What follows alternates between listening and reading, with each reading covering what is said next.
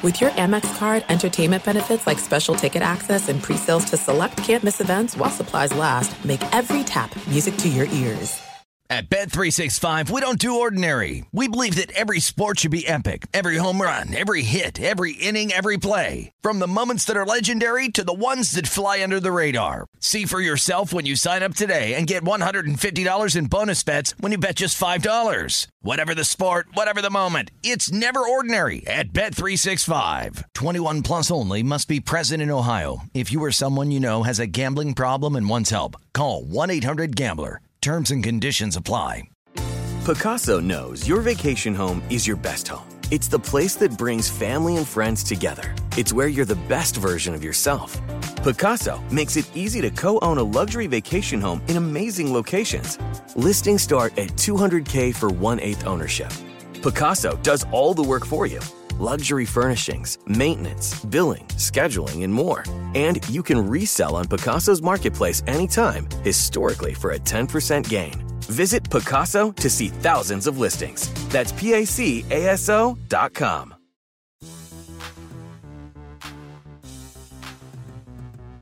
What's going on, and welcome into a Thanksgiving edition of the Pelicans podcast presented by SeatGeek. I'm Daniel Sallerson, along with my co host Jim Eichenhofer from Pelicans.com. And with a special podcast, we have a special guest for you today, the number 13 overall pick for your New Orleans Pelicans. That's Kira Lewis Jr., who is gracious enough to join us. First off, Kira, happy Thanksgiving. How are you? Uh, happy Thanksgiving, and I'm doing good. How about you guys? We can't complain. And Kira, before we uh, kind of get into the nitty gritty. Uh, what's life been like for you? You know, a week removed from the NBA draft. I know there's been a lot of things going on with the with the season coming up. So, uh, what's life like been to you for the last week or so? Uh, life's been good. Uh, it's been going by fast. Um, a lot of family and friends reaching out, um, meeting new people down here in New Orleans. So it's been good, and I just can't uh, wait for it to keep going. I know you just mentioned how life is going fast. I think everyone can across the NBA can kind of say that right now. Obviously, we don't have to make the kind of adjustment that you do as a new player coming to a new team in a new city. But I, I wanted to, to to know. So I, obviously, you're already in New Orleans. I, I, think you've been there for at least a few a couple days, right? Um, what's the process been like? Have you found a place to live? Are you kind of already getting settled in a little bit? Um, I'm looking for a place right now. Um, I've been down here, like you said, a couple of days. So just getting a feel for the city, how it is, being my first time here. So I'm pretty sure um, in a couple of days I'll be continue to keep looking for a place to live. And after probably a few weeks or a week, uh, I'm pretty sure I'll find a, a, good spot. Cool. I know you you had mentioned um, on draft night after you were picked by the Pelicans that you had never been to New Orleans. So I'm sure that everything's kind of coming at you fast as far as I mean, obviously you don't know the your way around the city and that kind of thing, but I'm sure that'll be something that you get acclimated to. Um, do you know? We we always talk to new players, and it's amazing to me how many times we realize how small the basketball world is in terms of how many connections guys have to different players.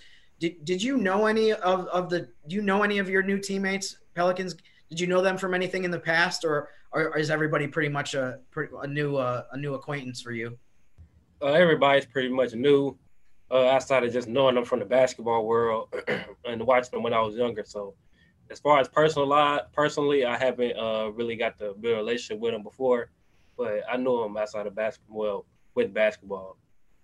I know that you just got here uh, a few minutes ago, in relative terms, but have you had a chance to speak with any of the any of the guys yet? Have you had a chance, or is that going to be something that comes up soon that you had a chance to meet some of your new teammates?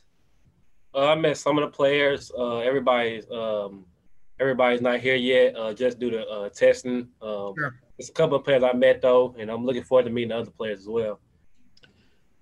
Kyle, what do you expect to learn from some of the veteran guards that are on this team? A couple days ago, it was announced that Eric Bledsoe is joining the team from Milwaukee. You obviously have Lonzo Ball as well. Um, JJ Redick, one of the veteran guards. Um, you talk about watching these guys when you were younger. What do you expect to learn from them as you get to know them, especially during training camp? Um, just you know their experiences when they was younger, uh, what they learned, um, what they know now about the game, uh, reading defense, um, how to run a team, um, really just um, trying to soak up as much knowledge as I can. Um, so whenever I get the opportunity, I'll be ready um for the task at hand.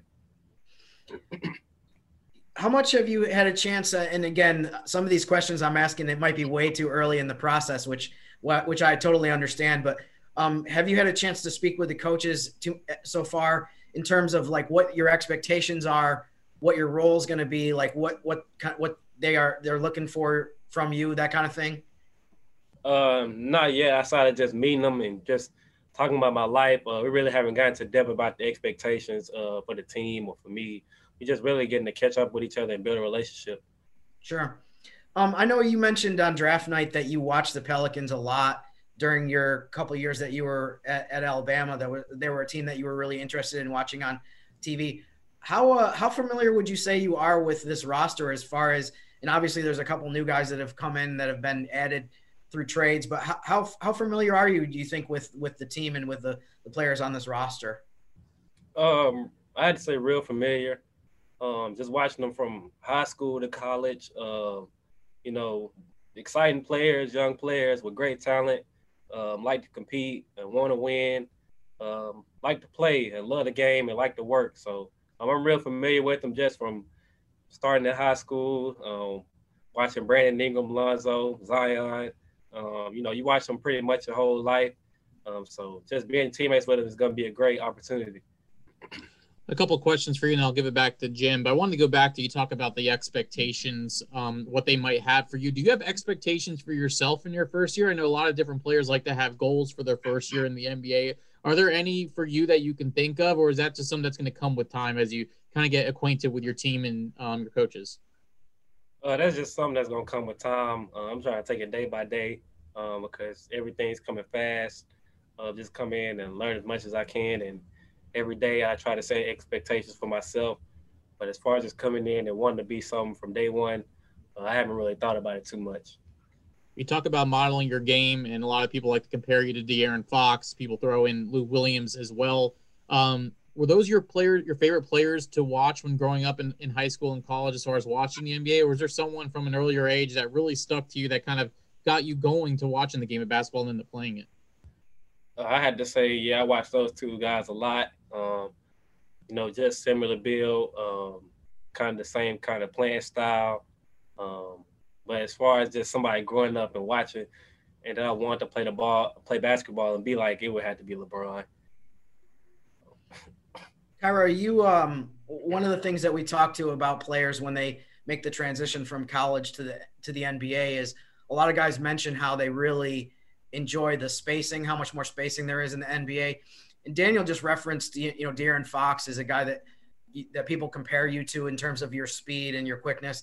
Um, have you have you thought about it all, or had any has anyone talked to you about you know what impact the the NBA style of play might have on your game? I know for a lot of guys in, in college where opposing defenses can can really focus on them and kind of clog up the paint and stuff like that.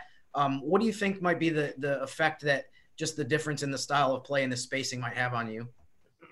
Uh, it'd be kind of um, helpful for me because um, guys can't really stay in the lane like they did in college. So it'll free up a lot of spacing, and then with the shooters we would have, um, it'll help me get in the lane and make plays for my teammates or myself. So um, I had to say that. Um, really, it helped me the most. Uh, really getting in the paint and uh, causing havoc. Um, last couple of things. One thing I wanted to to ask you about, I just I just thought of when I saw you sit down was, uh, do you have a reason of, of why you chose your uh, uniform number? Uh, cause it was a number I got drafted. Um, yeah. So it's, there, it's there, and I I can say because for people that can't see this, it's it's obviously 13 that then that was where you picked. So that's basically what the decision came down to. As you said, I was the 13th pick, so I'm going to go with number 13. Gotcha. Last thing for this uh, for this occasion, I, this might be uh, tough. I don't want to put you on the spot, but um, what are what are some of the things that you'll you're thankful for on, on Thanksgiving this year? Uh, my family, um, friends, uh, everybody that's been in my inner circle taught me a lot. Um, God, basketball, that's what I had to say for right now. Perfect, perfect. Before I let you go, a couple more questions from me, and we'll, we'll stay with the Thanksgiving theme for a second because I know everyone has a go-to Thanksgiving dish, whether it's a family recipe, whether it's just something you always eat on Thanksgiving. What's that for you? Is there a, a special dish that you always have to have every Thanksgiving? Uh, I really don't have a preference. I just make sure that my mom cooks macaroni. Okay, that's the only thing. Okay, I that's that's fair enough. Everyone likes good macaroni and cheese on Thanksgiving, that's for sure.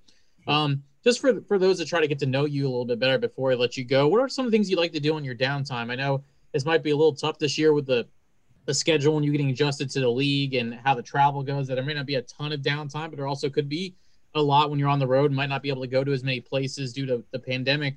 What are some things you like to do in your off time to kind of take your mind off of basketball?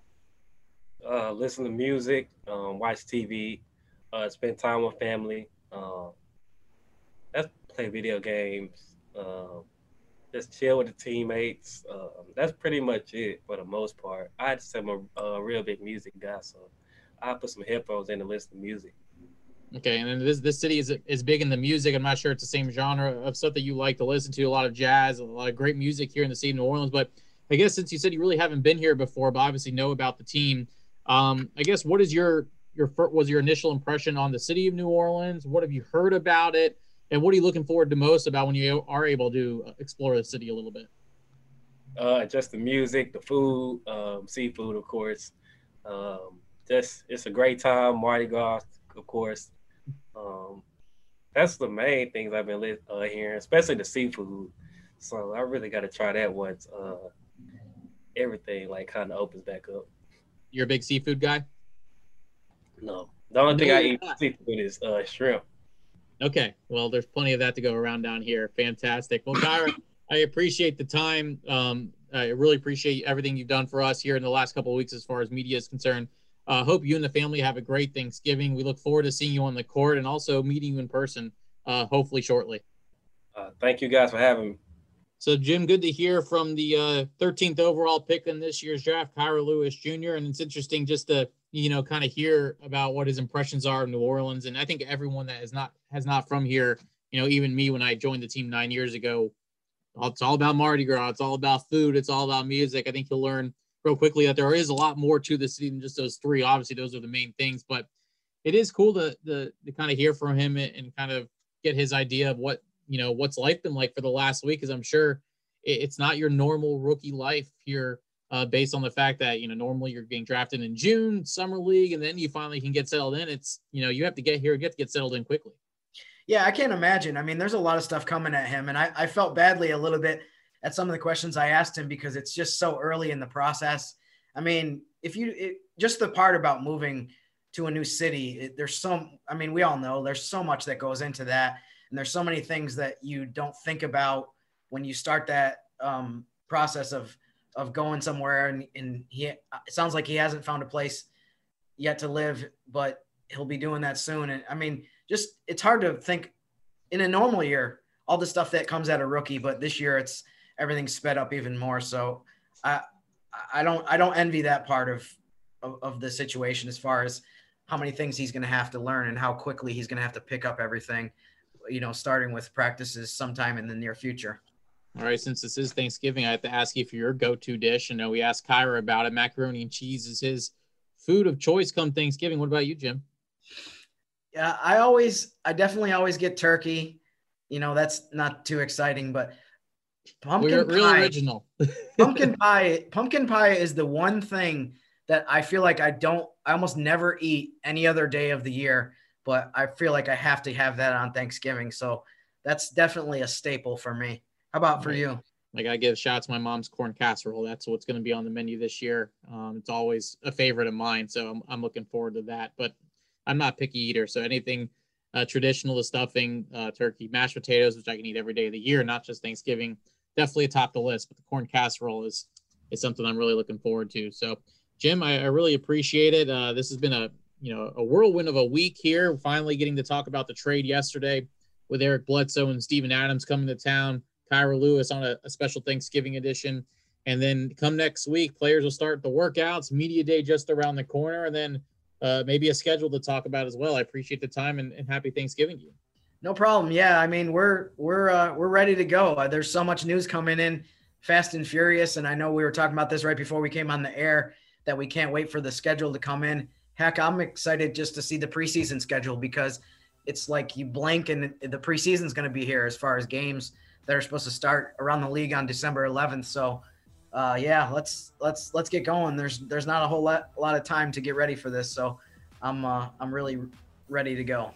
All right, from all of us here with the New Orleans Pelicans, we do want to wish you and your family a very happy Thanksgiving. Stay safe. We're very thankful to have you as listeners of this podcast. Enjoy the food, enjoy the family. If you are able to surround yourself with family during the holidays, and we'll talk to you next week with more to come here regarding the Pelican season as they'll begin here in just a few weeks. For Jim, I'm Daniel. Happy Thanksgiving, everyone, and thanks for listening to the Pelicans podcast presented by SeatGeek.